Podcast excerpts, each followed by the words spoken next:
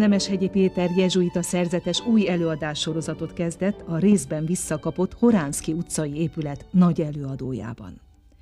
Mi inspirálta az atyát, hogy egy ilyen előadás sorozatot kezdeményezzen? Ez, amit a mi pápánk gyakran mond, hogy nova evangelizáció.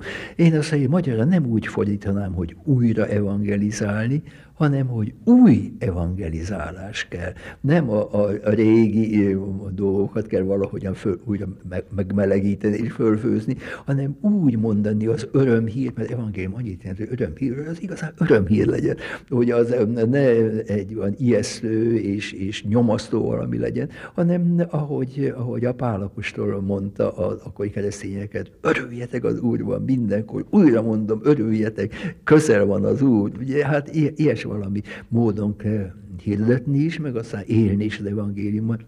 És hát én, én ezt nagyon remélem, hogy a, a, az igazi evangéliumi szavaknak, azoknak van egy olyan belső ereje, ami a Szentlélektől jön. Ezt az első Szent Gergely pápa, a nagy Szent Gergely pápa mondta, hogy a, akkor jön az Isten lakni az emberek szívébe, amikor az evangélium hirdetőnek a szava a fülükben cseng. Hát nem csak akkor, azt hiszem máskor persze az Isten, de azért ez mindig egy, egy, egy szent lelki pillanat, amikor Jézusnak ez az, az Istentől jövő és Isten vezető ő szavai, azokat hát próbálja az ember hittel mondani, és a, a lényeget mondani. És hát akkor talán történnek ezek a nagy találkozások, és a, a, az evangéliumnak ez a fiatalsága és frissessége újra ott lesz az emberek életében, meg hát az egész keresztény közösség életében is. Én életemnek majdnem a felét, 37 esztendőt töltöttem Japánban, és ott létemnek utolsó 10 esztendejében akkor tettem azt, hogy a mi nagy plebánia templomunknál minden szombaton beszéltem a kereszténység lényegéről. Jézusról, a mennyi atyáról, hitről, reményről, szeretetről, meg hát ilyen alapvető dolgokról és erre azután eleinte csak 20-30-al jöttek, bárki jöhetett, nem kellett beiratkozni, és hát nem volt semmi fölvételi vizsga persze, nem is kellett fizetni érte, és hát eleinte mondom, jöttek 20-30-al, aztán lettek 80 aztán lettek 100 és ez így folytatódott évről évre, és kialakult valahogyan egy közösség is, a hallgatóság, meg én közöttem, és a jelenlevőknek a, a, az szinte az egész száz százalékának is mondhatnám, azok nem keresztények voltak. Egy kis szórólapot is készítettünk, és azon azt mondtuk, hogy egy az elődő sorozatra azok jöjjenek, akik még nincsenek megkeresztelve, de érdeklődnek Jézus iránt, az ő tanítása iránt. És hát, hogyha egy keresztény akar jönni, csak azzal a feltétellel jöhet, hogy egy nem keresztény barátját is hozza magával. Hát így indult ez a dolog, és úgy éreztem, hogy a Jóisten ezt hát megáldotta, mert minden évben voltak, akik megkapták az Úristentől a hitnek a kegyelmét, és kérték a keresztséget, és aztán megkereszteltem őket, és így van nekem körülbelül 400 gyermekem ott a Japánban, ahol az Úristen engemet használt föl egy picikét eszköznek arra, hogy hát ők megismerjék az evangéliumot, az örök élet igét, ahogy mondja a Péter apostol Jézusnak. Hát így csináltam ezt Japánban, és hogy most ide visszaegykeztem tíz évvel ezelőtt Magyarországra, általános szentfőnökünknek a kívánságára, és ő azt írta nekem a levélben, amelyben ide küldött, hogy I mission you to Hungary, tehát misszióba küldelek Magyarországra, hát akkor itt tettem azt, amit kértek tőlem, minden, de hiányzott nekem az, hogy valami ilyen előadás, sorozatféleség legyen, amelyben a kereszténységnek a leglényegesebb, legalapvetőbb dolgairól beszélhetek azoknak, akiket hát ez érdekel. És én a gyökerekhez szeretnék visszamenni, és, és hát a, mondom, a legegyszerűbb, de a kereszténységben a legegyszerűbb dolgok azok a legmélyebbek, a legcsodálatosabbak, hiszen Jézus úgy tudott beszélni, hogy még egy kisgyerek is megértette, de a legnagyobb bölcsek is a világ végéig gondolkodnak az ő szavain, és hát mindig új és új csodákat fedeznek fel benne. Úgyhogy én azt hiszem a központhoz visszatérni, és hát abból élni, ez a legfontosabb számunkra. No és minthogy hát keleten tartózkodtam hosszú ideig, és keleten az útnak a a gondolata, a fogalma, az egy nagyon központi valamennyi dolog valamennyi keleti vallásban. Indiában is, Kínában is, Japánban is. Úgyhogy az út gondolata fogja talán kicsit végigkísérni ezeket az előadásokat, mindjárt az első alkalommal is, mert érdekes, hogy bár már az Ószövetségi Szentírásban nagyon sokszor van szó arról, hogy az úton járunk, hogy az ember élet egy út, hogy van rossz út, van jó út, van az élet útja, van a halál útja, és Isten színe előtt járni, ez nagyon gyakran előfordul a Zsoltárokban. És azután az Új Szövetségben, ott aztán meg pláne ott a János evangéliumában Jézus önmagáról mondja, hogy én vagyok az út, és azután a Pál apostol, amikor azt a híres szeretett himnuszt írja a korintusi levélben, azzal kezdi, hogy én most egy minden felülmúló utat mutatok nektek. Tehát a szeretet az az út, Jézus az az út, az egész ember élet az az út. Jézus aztán még azt is mondta, hogy ez egy élethez vezető, életre vezető út, és hát ezt találjuk meg, ezen járjunk, ha néha nem is nagyon könnyű, de hát ez az igazi út, amely oda vezet, ahova az Isten bennünket hív. Hát ezért ezt a gondolatot gondolom, nyugodtan lehet egyik központi gondolatnak felfogni. A japánok, ahol, ahol rengeteget beszélnek a dóról, ugye a dó annyit jelent, hogy út. Van a judo, a kendo, az aikido, stb. Ezek mind utak. És hát az, az uton azon járni kell, azon el kell indulni, ott várnak rá meglepetések, ott valami cél van. És ezért az, az úton járás azt hiszem egy nagyon-nagyon jó képe az egész emberi életnek. Hogy tudom, hogy valahova menni, mennem kell valafelé, valami célra igyekeznem kell, és azután vannak mindenféle utak persze, amiket különböző gondolkodók itt az emberek hirdetgetnek, de ezek az utak, ezek majdnem mindig, hát csak a, a a sírig vezetnek. És hát most a nagybőjt elején van hamvazó szerda, amikor azt mondják nekünk, hogy emlékez ember, hogy por vagy, és porrá leszel, és hát ezt nem tudjuk elkerülni, én már 81 éves vagyok most, és hát egyre kénytelen vagyok gondolni, hogy hát eljön az a nap, amikor ez a földi utam véget ér, de voltak éppen egy olyan útért nagyon törni magunkat, vagy azon nagyon futni és járni, amely hát csak idáig vezet, ugye, és aztán slusz, hát az, az nem nagyon, nem nagyon örvendetes dolog, és nincs is sok értelme. És viszont a Jézusi út, ugye, az, az, az túlvezet a, a halálon is, ugye, az életezető út, a, a, a szeretet útja, az örökké érvényes, és az, ami a halálunk után is megmarad, ahogy a Vatikán zsinat oly szépen mondja, az a szeretet és annak alkotása, ez örök, mert maga az Isten szeretet, és ezért aki szeret, az Istenben él, és Isten él őben.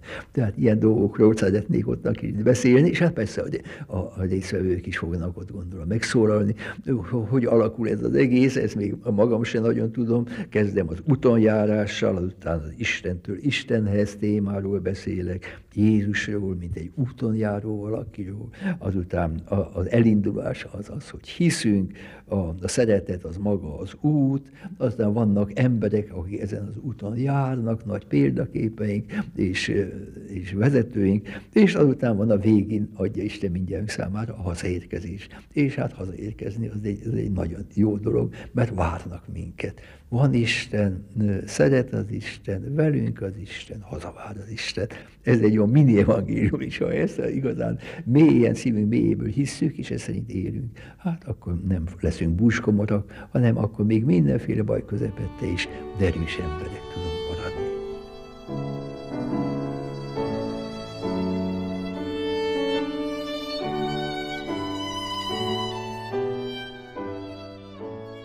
Nagyon örülök, hogy ilyen szép számmal eljöttetek, és köszönöm nektek a jelenléteteket. Én magam eléggé meghatottan állok ezen a helyen, mert utoljára 18 éves koromban voltam ebbe a terembe.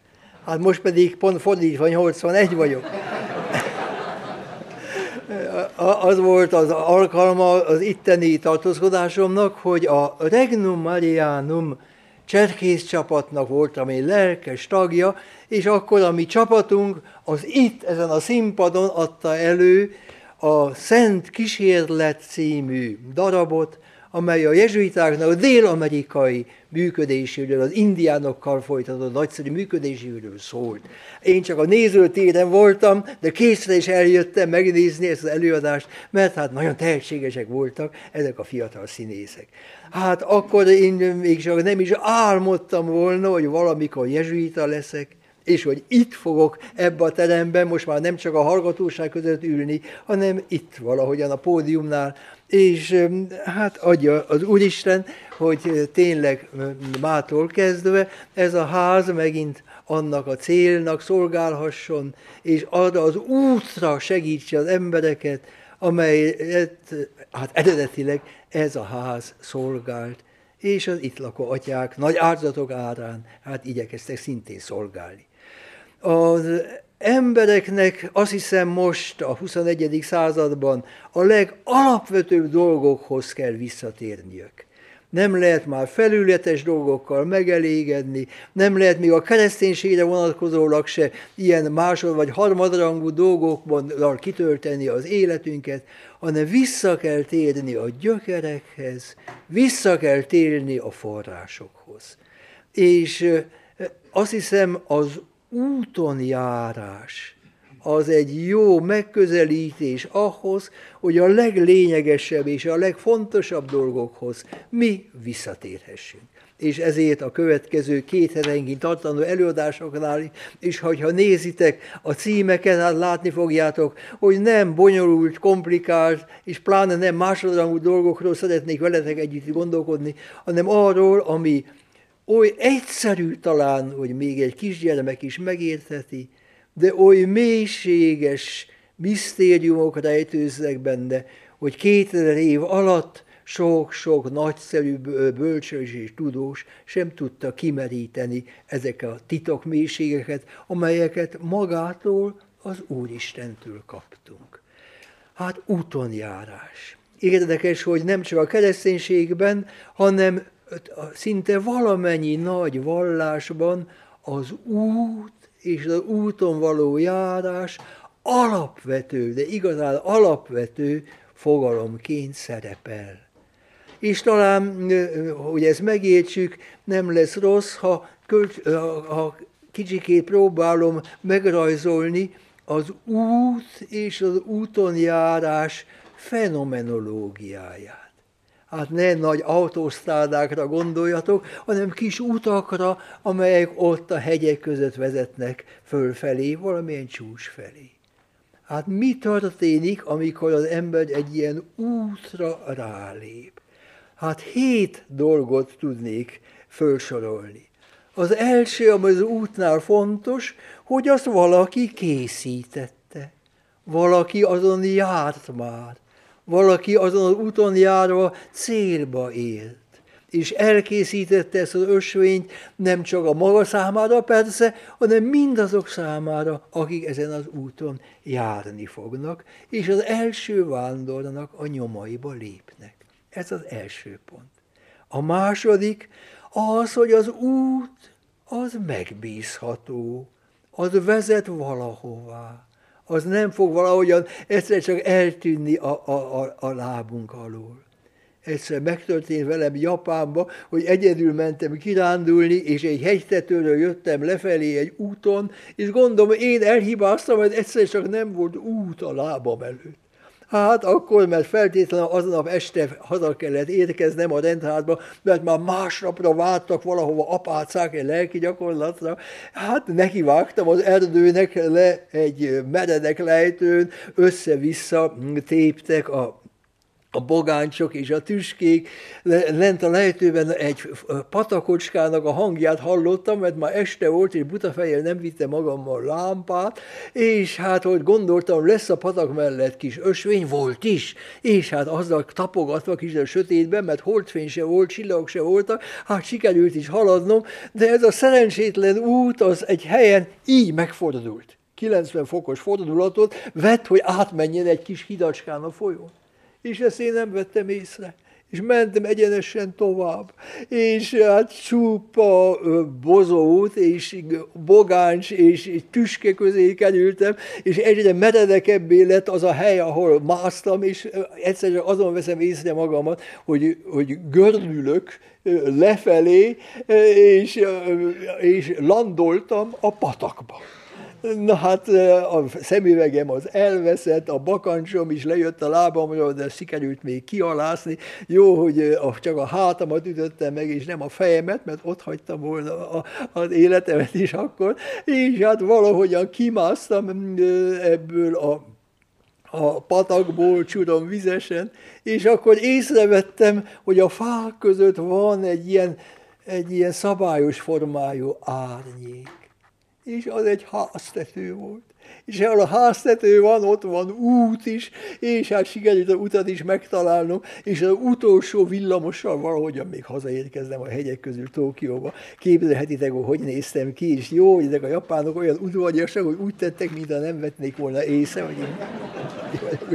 De és másnap elérkeztem az apácákon, és megtartottam a lelki gyakorlatomat. De hát azt nagyon-nagyon megtapasztaltam, hogy út nélkül nem lehet járni. És ezért kell egy megbízható út, amelyre rá, ráhagyatkozhatunk. És akkor tudjuk, hogyha lesz egy szakadék, hát lesz azon egy híd, vagy ha lesz egy folyó, lesz egy híd, ha lesz egy meredek, lesz valami lánc, amivel be lehet kapaszkodni. Szóval az út az megbízható. Harmadszor, az utat az nem elég azt nézni, vagy azon gondolkodni, hanem arra rá kell lépni testestül, lelkestül. Nem topogunk már egy helyben, nem heverünk a lakásunk egyhangú biztonságában, valami kanapén vagy micsoda, hanem elindulunk, merészen elindulunk valami cél felé. Ez nagyon-nagyon fontos. Aki vándor, aki útnak indulnak, van egy célja, amit el akar érni, és úgy érzi, hogy ha ő ott maradna otthon, bezárva az ő házába, hát akkor nincs semmi lehetőség arra, hogy ezt elérje. Negyedszer, amikor egy úton járunk, főképpen így hegyek között, akkor mindig új és új perspektívák nyílnak meg előttünk. Ha lent vagyunk még a völgyben, hát akkor nem látjuk, hogy hogyan is alakulnak itten a hegyláncok, nem látjuk a gyönyörű szép panorámát. Azt hiába képzeljük el, amíg előbbre nem jutottunk, följebb nem jutottunk, nincs ez a tapasztalat, nem lehet azt meglátni. Ahogy az ember halad, halad, mindig új élményei vannak, mindig új ismeretekre tesz szert. Na most ötödször ha úton járunk, a legtöbb esetben vannak utitársaink, akikkel együtt vándorlunk. És hogy egy meredek helyen megyünk, és megcsúszik a lábunk, hát akkor lesz valaki, aki elkap bennünket, és nem zuhanunk le a mélységbe. Úton járni együtt jó. Aztán hatodszor, ha úton járunk, találkozunk szembejövő emberekkel az embereknek ez az arca, védtelen, de mégis kifejező arca, mint egy megszólít bennünket, mintha azt kiáltanák feléjük, még akkor is olyan nem szólalnak meg, engem nem szabad megölni, meggyilkolni, nem szabad engem bántani. Még akkor is, hogy egy védtelen kis gyerek az, aki szembe jön velünk. És érdekes, hogy a városban nem köszönünk egymásban az utcán, de amikor kint vagyunk a hegyek között, hát akkor a turisták köszönnek egymásnak. Jó napot, jó napot. Egyszer olyan kedves élményem volt, amikor Ausztriában mentem egy helyre, ami gyerekkoromtól kezdve nekem kedves volt. Jött szembe az úton egy szőke kis coppos kislány. Persze nem ismert engem, de mégis amikor találkoztunk, csillogó szemével rám nézett, és azt mondta, Gott! Isten hozott, ugye ez a szép, kedves osztrák köszöntés. Isten hozott, Isten hozta ő nekem, amikor engem így köszöntött. És végül van a, a, a hetedik dolog az, úrnál, az útnál, hogy hát fáradtan ugyan, de megérkezünk a célhoz. Befutunk, beérkezünk. Hát gondolom, ezek az útnak, vagy az úton járásnak a sajátosságai, és ezért nem csoda, hogy a nagy vallásokban ez egy ős szimbólum lett. Mert hiszen úgy érzi minden ember, hogy mi valahonnan jött, jöttünk valakitől, jöttünk, ide pottyantunk, nem magunkat teremtettük, nem magunknak adtunk életet, és azután halad kélelhetetlenül az idő, a percek, az órák, az évek, és tudjuk, hogy ez a mi földi tartózkodásunk, ez egyszer véget ér, tényleg véget ér, nincs már utána semmi több. Az embernek a szíve lelke. Nem tud ebbe belenyugodni, hiszen mi a végtelenségre, az örökké valóságra vagyunk beprogramozva, és ezért az a nagy kérdés, hogy a, amit földi életünknek az útja, az vezete tovább, oda át és még tovább, ahhoz, akitől jöttünk. Ez egy nagy alapvető kérdés az embernek. És minden vallás a maga módján igyekszik választ adni erre a kérdésre, hogy honnan jöttünk, hová mentünk. Egy történelmi könyvben írták azt le, hogy amikor az első keresztény hithirdetők, egy Ágoston nevű Bencés szerzetes és társai megérkeztek Angliába, a Nagy Szent Gergely pápa küldte őket, ott a, a, a királyhoz mentek el, a Kenti ország királyához, és előterjesztették a kérésüket, hogy szeretnék ők itt a keresztény hitet hirdetni. És hát akkor ott voltak a tanácsosok is, és akkor egyik tanácsos fölszólalt, és azt mondta, mi mindjárt olyanok vagyunk, mint egy kis madár, amelyik betévedt a nyitott ablakon. Ki tudja, honnan jött, de most itt röpköd, ilyetten nekiütközik fejével ennek a falnak, annak a falnak, és aztán végül, nagy szerencsésen, uh, de megint ott kiröpül a másik ablakon. Ki tudja hová, ki tudja honnan, ki tudja hová. Mi emberek mind ilyenek vagyunk. Ha tehát ezek a szent emberek, akik messze földről, Rómából jöttek, erről valamit, erről valamit nekünk el tudnak mondani, király őfelsége, hallgassuk meg őket, hallgassuk meg őket. Hát így kezdődött Angliának a megtérése. Na hát most nézzük, hogy ez az úton járásra vonatkozólag a nagy vallások, hát mit mondanak, mint hogy én életemnek a felét, mint hallottátok, távol-keleten töltöttem, ezeknek a nagy vallásoknak a hangulata. Hát az valahogyan számomra is ismeretes, és nagyon-nagyon sokat tudtam és tudok tanulni tőlük. Hát utazzunk el először Indiába hinduizmusról szoktak gyakran beszélni, de ez egy európai elnevezés, hinduizmus, mint egy közös vallás nem létezik. Indiának vannak vallásai, amelynek vannak közös vonásai, de nagyon-nagyon különböznek egymástól. Viszont az tény, hogy India ma a világ legvallásosabb országa. Az a több mint egy milliárd ember, aki ott él, és hal, azoknak számára ez az evilági dolgokon túli valóság, az a legvalósabb valóság. Egy Nakamura Hajime nevű neves japán indológus, buddhológus, egy japán televíziós stábbal elment Indiába, és indiaiaknak a vallásoságának különböző szempontjait vette föl, vették föl televízióban, és mindenütt azt kérdezték meg az emberektől, hogy mi India szíve. Angolul érintkeztek az ottaniakkal, és angolul így mondták, what is the heart of India? és mindenféle válaszok voltak, a Ganges partján meditáló szerzetestől, meg a fakíroktól, mindenféléktől, de én főképpen egyre emlékszem. A televízióban, a Tokióban láttam, hogy ült egy sárga ruhába öltözött, öreg, szakállas, indiai férfi. Nagy, ilyen turbánszerűség volt a fején, békés, nagyon békés, és kedves arckifejezése volt ott ül ebben a lótusz ülésben, teljes békességben. Na és a Nakamura professzor tőle is megkérdezte, what is the heart of India? És erre az öreg így fölemelte az ujját, és azt mondta, only God. csak az Isten. Hát, hogyha ezt megértettük, akkor kicsit megértettünk valamit az indiaiaknak az, az egész éles stílusáról. Nekik ez a fontos. Hát útak, háromfajta útba lehet besorolni a különböző indiai vallásokat, hát persze nagyon sok más tulajdonság és sokféleség van, de három alaptípusban lehet őket besorolni. Szanszkrit nyelven az út az azt jelenti, hogy marga, a marga szó, ez az, az út, és van három nagy út, a jhana marga, a bhakti marga, és a karma marga. Ezekről néhány szót. Jhana annyit jelent, mint hogy ismeret.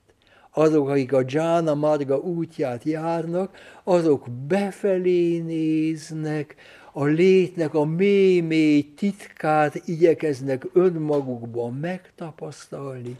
Ez nem ez a változó világ, nem az öt érzékszerűvénk által közölt sok zajos összevisszaságít ebben a világban, sokkal mélyebben van bennünk az ős valóság, amit Brámánnak neveznek, és amikor elérkeznek a mély belső ismeret csúcspontjához, akkor valahogyan azt érzik, hogy az ő lelküknek ez a kis énüket meghaladó nagy-nagy valósága, ez nem más, mint a Brámán. Egy vele. Tehát ez már egy nagyon is mély meg, tapasztalat, és ez a fajtája az indiai vallásoknak az, ami leginkább vonzó, úgy látszik különböző európai csoportok számára, de azért ebben egy hiány is van. Mi hiányzik belőle? Az én-te viszony. Ha a Brahmánnal én voltagéppen azonos vagyok, hát akkor nem tudom őt megszólítani. És ezért az indiaiaknak a nagy többsége nem is ezt a Jana margát követi, hanem a Bhakti margát. A Bhakti margának a lényege egy lángoló szeretet az Isten iránt. Ott ők nem panteisták, hanem teisták, és énekelik az ő énekeiket, boldogok, ahogy az Isten, akit különböző nevekkel neveznek, szereti őket, és, és szeretettel igyekeznek válaszolni erre az isteni szeretetre. Ezt is úgy televízióban láttam, amikor nagy ünnepeken rengetegen jönnek össze, rengeteg férfi is, meg nők is, és minden, és éneklik ezeket az ősi himnuszokat, a Bhagavad Gitát, meg ezeket a többieket, amelyben hát lelkesen magasztalják a bennünket szerető, jóságosan szerető Isten. Hát hogy e, ezen a bhakti margán, a szeretet, önfelett szeretet útján élő embereknek mi a felfogásuk az emberi életről, ezt egy 1956-ban, tehát nem is olyan nagyon régen megjelent írásból szeretném nektek idézni, a szerzője Bankei Bihari, egy olyan indiai szentember nagyon magyaros neve van neki, ugye Bihari, ott van a Bihar tartomány. Na hát ez a, ő leírja, hogy milyenek is az indiai szentek. Hát ő a szanyaszi szót használja, de hát ezt szente lehetne fordítani. És most idézem az ő szavait. A szentek, ők maguk nem Isten, de egy pillanatra se távolodnak el Istentől. A szentek mindig az Istenben élnek, és csak az ő lábainál keresnek menedékek. A szentek nem inyencek, és sose követik testi szenvedélyeiket. A szentek nem is látják már ezt a világot, még álmukban sem. A szentek egyszerűek, mint a gyermekek, mindig készen állnak arra, hogy mások szenvedését enyhítsék, mihelyt észreveszik. A szentek szerették valamennyi vallás és minden vallásnak minden követőjét. A szentek nem önzők, a szentek szerények, alázatosak. A szentek jobban ö, gyűlölik a pénz érintését, mint a skorpió érintését. A szentek nem részesítik előnyben a gazdagokat. Még mondja tovább, de most már talán megértettétek, hogy hogyan szabadítja ki az embereket ezeket a szent könyveknek a követése nyomán, való úton elindulás, ami nem vagyunk beletapadva, leragadva ezekbe a véges, evilági dolgokba, hanem felül emelkedő azonkon szálljalunk fölfelé a bennünket szerető Isten felé. Hát azt hiszem, ez egy nagyon-nagyon szép, szép életmód. Na most hát a, a buddhizmus. A buddhizmusról szépen mondja a második vatikáni zsinat, a buddhisták fölismerik-e változékony világ radikális elégtelenségét, és olyan utat tanítanak, melyen az emberek áhítatos és bizakodó lélekkel vagy elérhetik a tökéletes szabadság állapotát, vagy eljuthatnak saját törekvéseikkel, illetve felsőbb segítséggel a felsőrendű megvilágosodáshoz. Ez egy nagyon tömör mondat, amit a más vallásokkal való katolikus egyháznak a viszonyáról szóló vatikáni zsinatnak a a, a, az egyik szövege tartalmaz, üzenete és, és kijelentése, nyilatkozata tartalmaz. Amikor én erről tartottam egy előadást a Kója hegyen, egy buddhológiai, indológiai nagy kongresszuson érdekes élményem volt, valami 400-500 tudós ember gyűlt össze, össze főképp buddhisták, öregek, fiatalok, mindenfélék. A Kója hegyen van 400 buddhista szentély, ott van eltemetve a Kóbódájsi, ez a nagy nevezetes buddhista szerzetes, aki 8. században élt. És hát mikor megkapom a programot, látom, hogy nyolc szekcióra vannak beosztva az előadások, és hát én is, mint mondom, jelentkeztem egy előadásra, hogy mit mond a második vatikáni zsinat a buddhizmusról. És amikor nézem, hát ott volt a nyolc párhuzamos szekció, és az én előadásomat reggel nyolc, reggel kilencre tették az első helyre. Hú, ez nem jó, gondoltam magamban. Akik voltak nemzetközi ilyen tudós konferenciákon, tudják, hogy a részvevők reggel kilenckor alszanak vagy, vagy reggeliznek, de nem jönnek, ugye, mert este sokat trafikáltak egymással. Hú, hát ezek úgy látszik, a buddhisták haragudtak, hogy én most eljöttem ezzel a témával, gondoltam magamba, és félbe mentem egy nagy tanterembe, amikor olyan nagy volt, mint ez a terem. És amikor belépek reggel kilenckor, zsúfoltan tele van a. Mindenki azt akarta tudni ezek a jó buddhisták, hogy mit mond a katolikus egyház a buddhizmusról és amikor én ezeket a szép dolgokat el tudtam nekik mondani, ú, hát örültek, és a, a tanár, aki vezette ezt a, ezt a csoportot, ugye azt mondta, ah, hát, hogyha így gondolkodik a katolikus egyház a buddhizmustól, akkor vallások közötti párbeszéd és viszonynak a jövője az nagyon rózsás lett. Nagyon megköszönöm a, a katolikus száma, a katolikus úrnak, hogy elméltózhat jönni mi hozzánk, stb. Hát egy nagy harmóniában végzett kezdődött ez a dolog.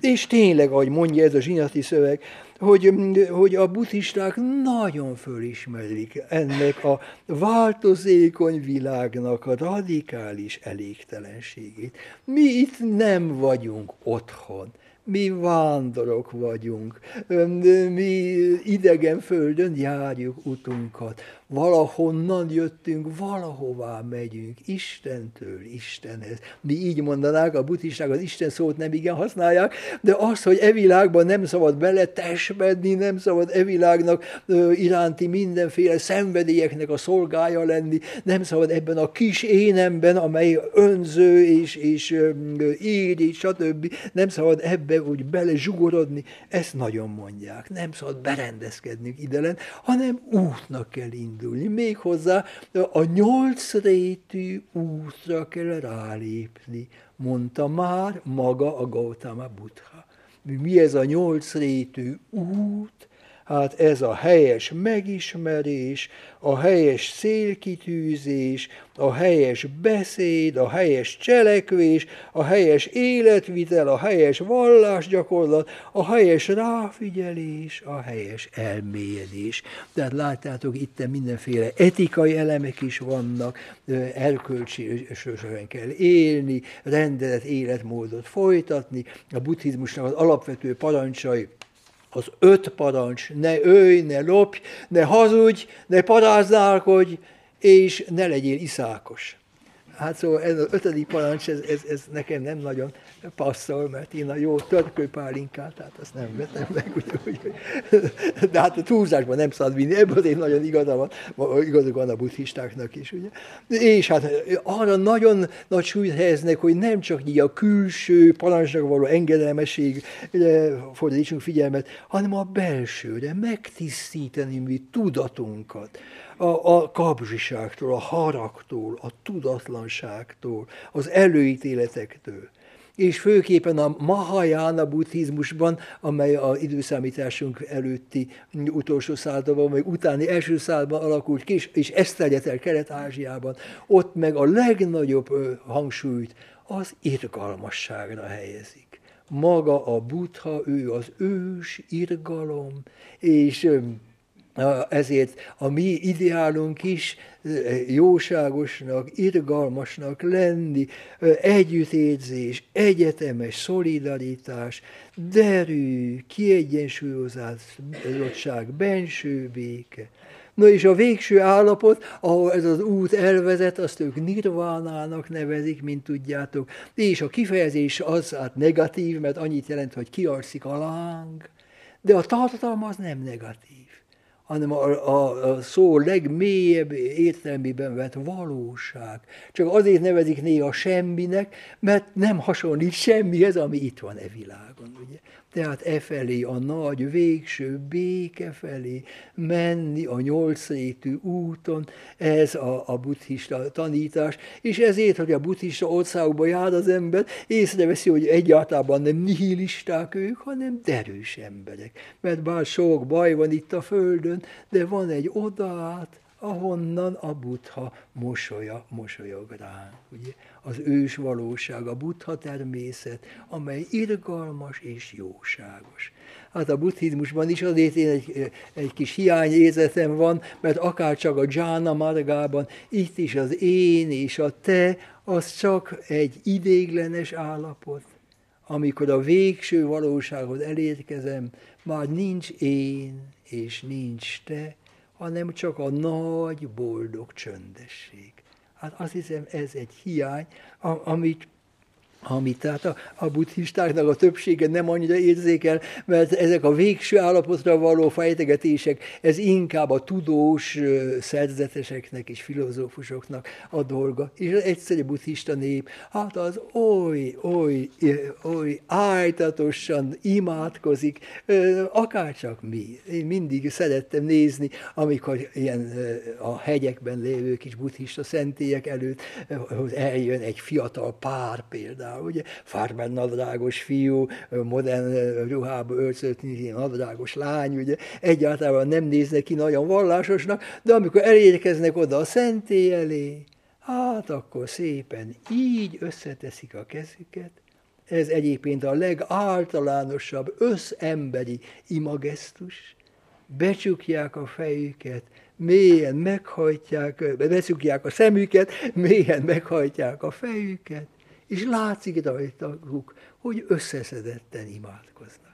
Nem túl hosszú ideig, hogy a fiatalok egy pár percig, aztán úgy megrázzák magukat, és, és vidáman tovább mennek, és fecsegnek egymással. És hogyha megkérdezném tőlük, jaj, mondjátok fiatalok, ti most kihez vagy mihez imádkoztatok?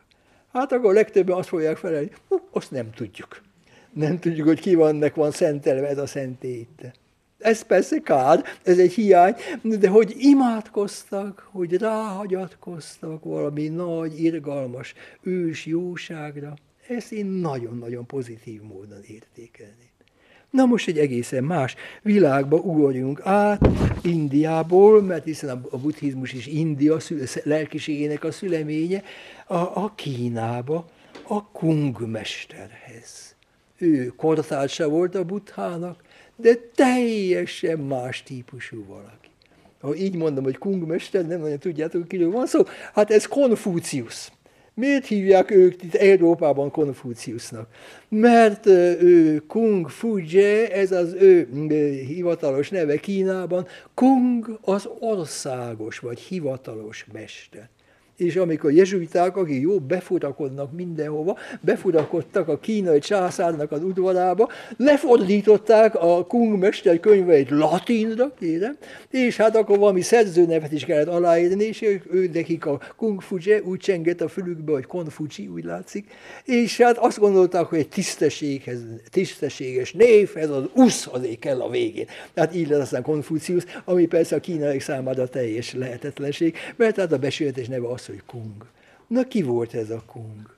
Ő, őt nem bántja a világ változékonysága. Ő nem akar a belsejének a titkaiba beleférkőzni, hanem a, számára a cél az emberekkel való helyes, felelősségteljes viszonynak a kialakítása rendezett emberi, családi, társadalmi, állami életet akar ő az ő tanítványai való beszélgetései révén valahogyan megteremteni.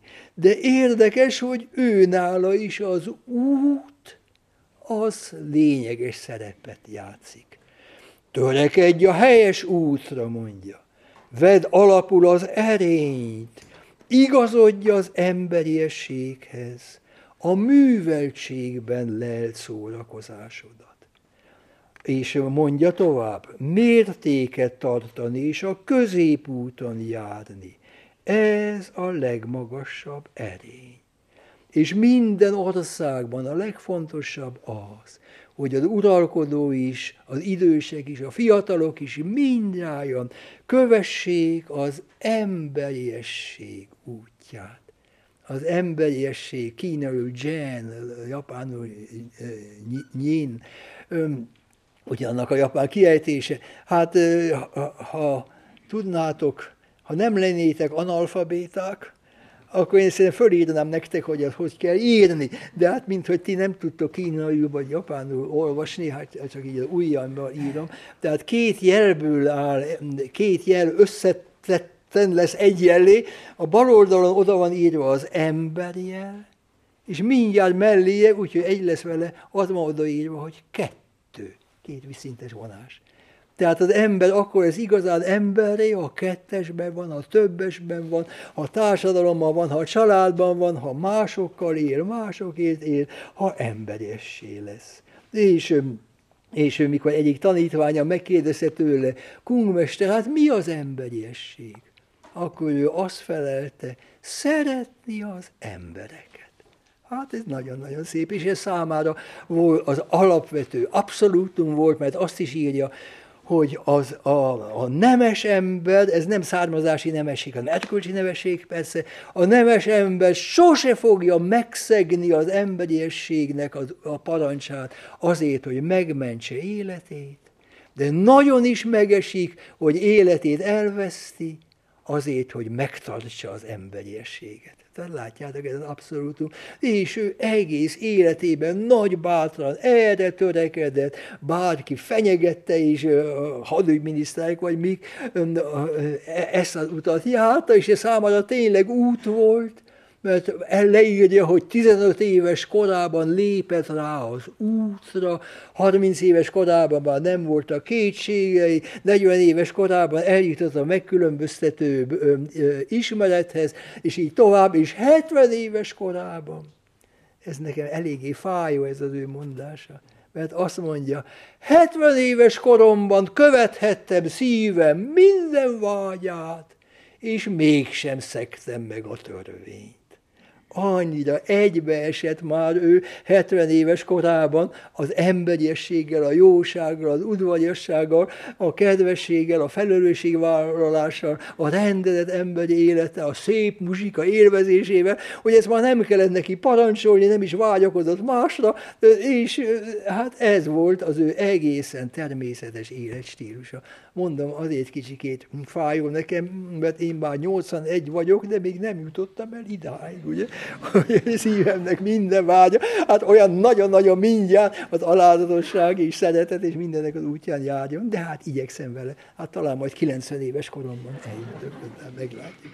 Na hát mm, a Kung mesternél nem annyira van szó arról, hogy halálunk után, hogy hova vezet az, ez az út. Bár az ő írásában is szerepel többször is a tián, az ég, az ég parancsa, ugye? És ez az erkölcsös élet, ez a, a, az, az emberiség felé vezető úton járni, hát ez az ég parancsának felel meg. És azt mondják, nem mindenki, de vezető konfuciánus tudósok, hogy ez az ég, ez a tián, ez kungmester számára az Istent jelentette.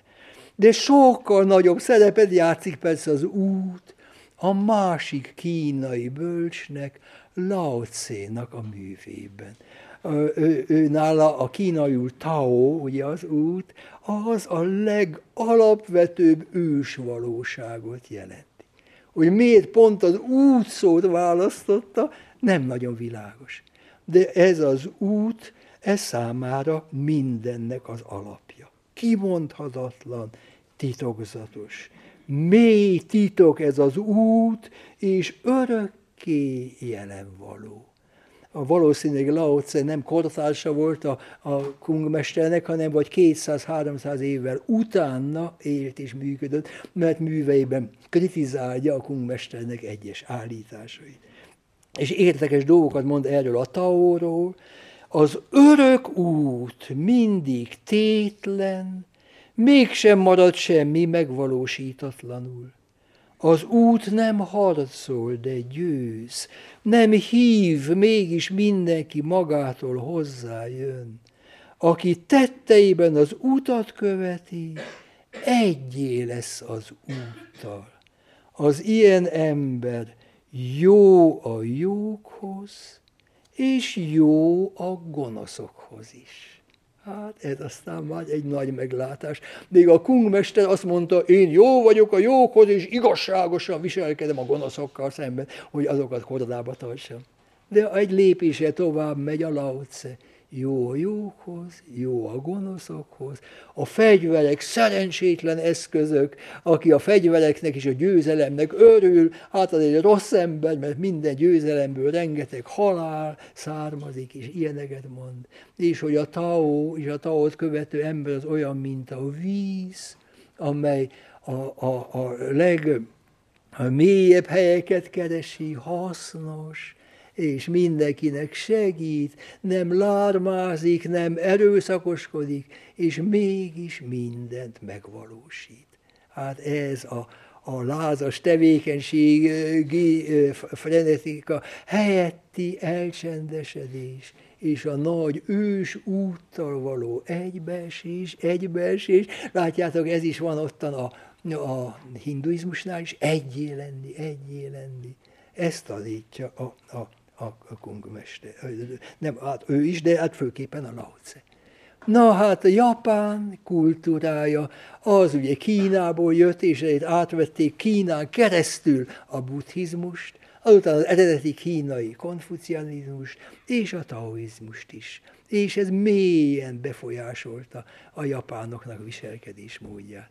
Miért szeretik annyira a japánok a cseresznyevirágot? Én mielőtt Japánba mentem, azt hittem, hogy az rengeteg cseresznyét fogok enni. De hát azok nem édes cseresznyék, hanem vad cseresznyefák, de viszont nagyok és gyönyörűek. És amikor bemondja a televízió, hogy ma Tokióban vannak teljes virágzásban a cseresznyefák, akkor mindenki kimegy ezekbe a cseresznye ligetekbe, kiterítenek gyékényeket a földre, isznak jó rizsbort, táncolnak, tapsolnak, énekelnek, és közben nézik, hogyan hullanak a cseresznyefaszirmai. Hullanak szépen. A cseresznyevilág az nem hervad el, nem színesedik el, nem kunkorodik össze, hanem mind kis hópelyhek hullanak le. És közben a japánok, mikor ezt nézik, arra gondolnak, én is talán idén látom utoljára ezt a szépség csodát. Én is elmúlok, de bújjunk el, múljak el szépen. Hát ez valahogyan az ő felfogásuk.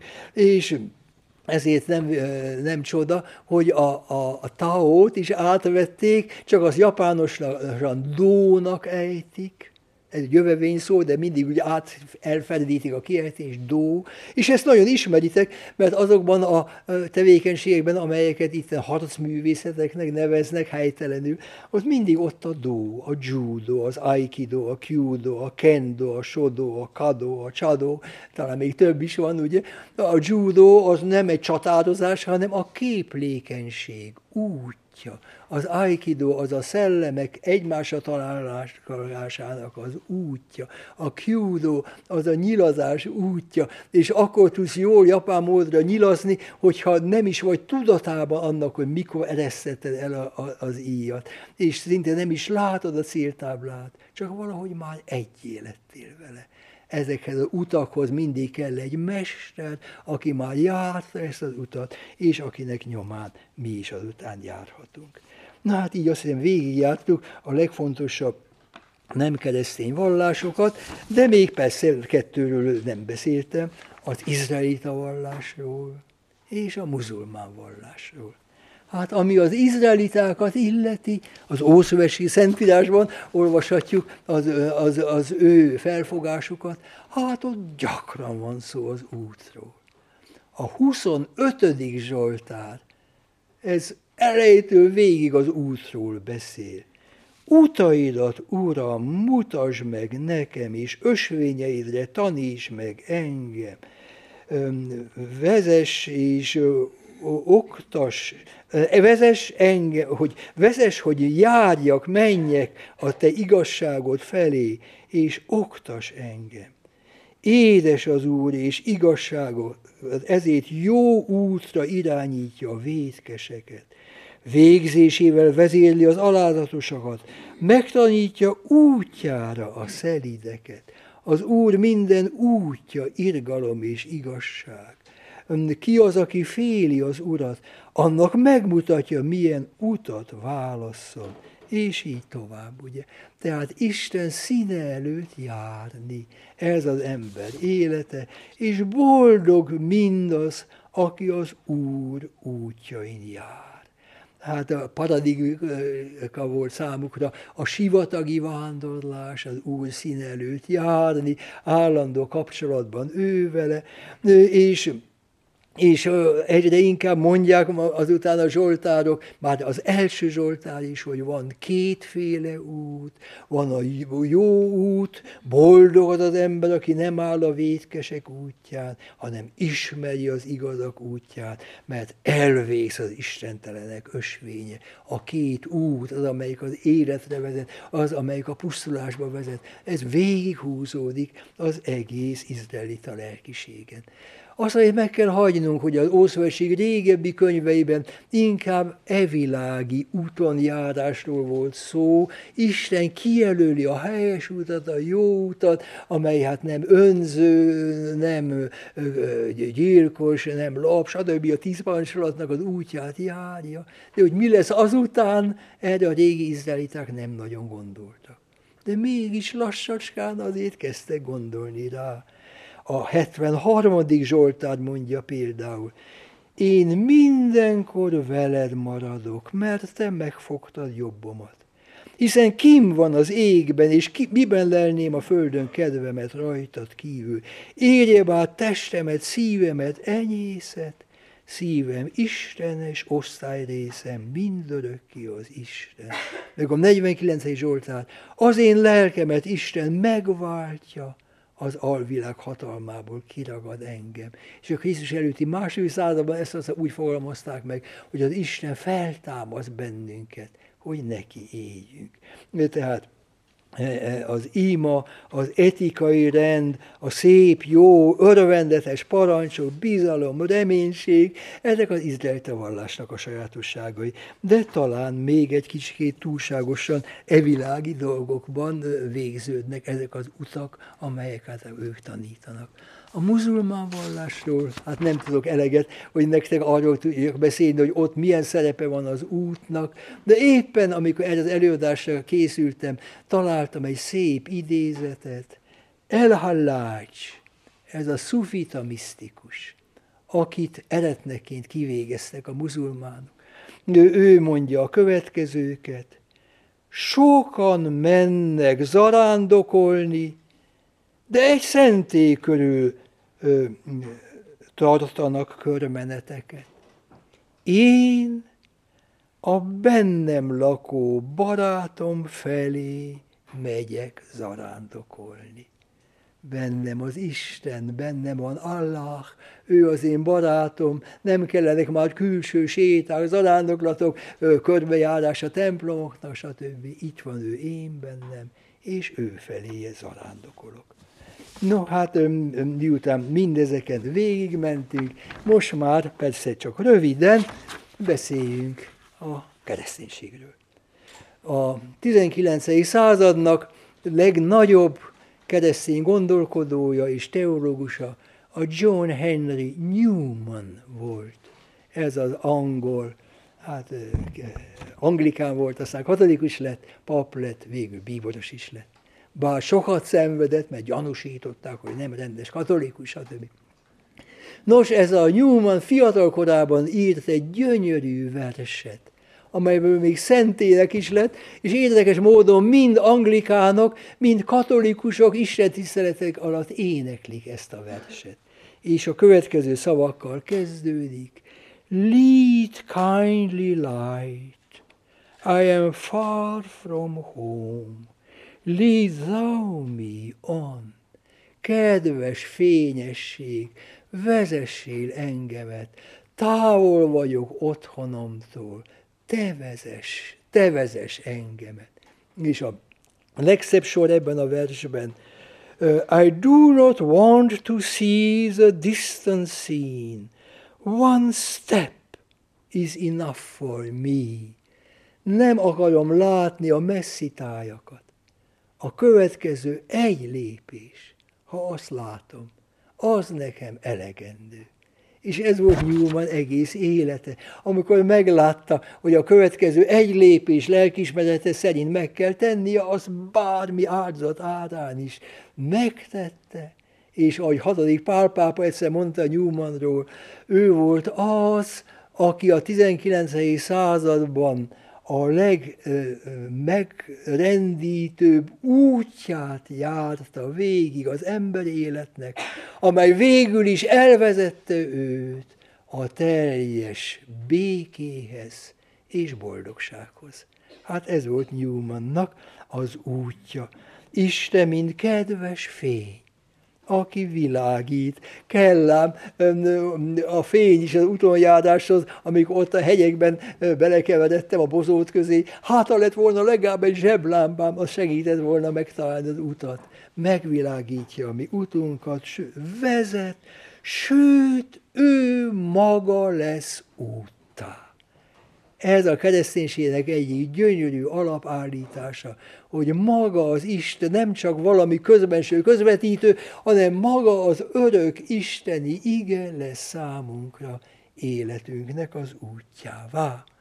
Egy japán jezsuita rendtársam és az egyetemen kollégám, a Kadovaki János atya írt egy remek könyvet, amelynek az a címe, hogy Michino Keiji, Jogaku, amit magyarra hát úgy lehetne fordítani, az út metafizikája, az út teológiája. És ő csodálkozását fejezi ki ennek a könyvnek az elején, hogy még európai vagy amerikai teológusok nem próbáltak sohasem írni egy út teológiát írtak teológiai értekezéseket az igazságról, az, a logoszról, mindenféléről, de az útról fura módon nem. és az ő egyik barátja, talán az ő kérésére megkérdezte a Karl Ránort, a múlt század legnagyobb teológusát, a múlt századét, a 20. századét, legalább én úgy gondolom, miért nem írtatok ti európaiak eddig egy út teológiát? És Ránert bölcsen azt felelte, azt majd nektek japánoknak kell megírni. Ez nagyon is igaz, tehát ő hozzáfogott ebben a könyvében, amelyet a leghíresebb japán kiadó adott ki, és már sok ezer példány, meg újra, meg újra megjelent, ebben a könyv első részében a Matsuo Basóról ír, arról a haiku költőről, aki mindig vándorolt, mindig úton volt, és a leghíresebb költemény gyűjteményének a címe a rejtett keskeny ösvény. És így élte meg az úton járásnak a mély-mély, befelé is vezető, és az ős valósággal egyesítő útját. És a, a második valaki, akkor írt ez a 13. századi híres buddhista zen mester, a Dogen, akinek a könyvében szinte gyakran előjön az út szó, és a könyvnek a második fele, az pedig Jézusról szól. Jézus, aki azt mondta magáról, én vagyok az út, én vagyok az igazság, én vagyok az élet. És helyesen mondja Kadovaki, hogy ennél a három szónál a hangsúly az elsőn van ellentétben Ágosra megfogalmazásával, aki azt mondta, hogy itt a Földön Jézus az út, de aztán lesz számunkra az igazság, és végül lesz az élet, ami a legnagyszerűbb. És Kadovaki mondja, hogy nem, az úton van a hangsúly, mert hiszen úgy folytatja Jézus, senki sem juthat el az atyához, csak általam. Tehát egy vándorlásról van szó. János evangéliumát követi Kadovaki leginkább, és azt írja le, hogy felülről, az isteni szent háromságos szeretet közösségből adott nekünk maga az Isten egy utat. És úti társként folytatja velünk emberi életünk vándorlását ez az út, a testélet, Isten fia, az az egész történelmet és az egész világ mindenséget betölti és vonzza magába fölfelé az atyához. A, a, a, a, az ember és minden ember visszhangozó létező, hálásan szeretek, mert ő előbb szeretett minket. És az az út, amely fölülről nekünk adatot, ez Jézusban megmutatkozik, az én kis pót előadáskámban mondtam, a Pálapostól mondja ezt oly szépen, az út az a szeretet. Ezen kell járni. És ez az az út, amely túlvisz a halálon, túlvisz a világ végén, és amely örökké megmarad mint hogy Jézus Krisztus, ahogy mondja a vatikáni zsinat, mint hogy az Isten fia, inkább pontosabban így mondja, megtestesülése által valamiképpen már minden emberrel egyesült, ezért a Szentlélek mindenkinek a szívében működik, persze a butháiban is, meg hát a kungmester szívében is, ezért tudtak olyan sok szépet és okosat mondani, és mindenkinek alkalmat ad arra lehetőséget, hogy az egyetlen nagy evilágra adott isteni igennel, Jézus Krisztussal és az a halálával és feltámadásával, talán öntudatlanul, de mégis szívük legmélyén egyesüljenek, és így tudjanak járni Istentől Isten felé. Ezt a, a szeretetet, amelyet Jézus mutatott, amelyet egész életében elénk tárt, ezt belőlünk a másik ember vételen arca váltja ki.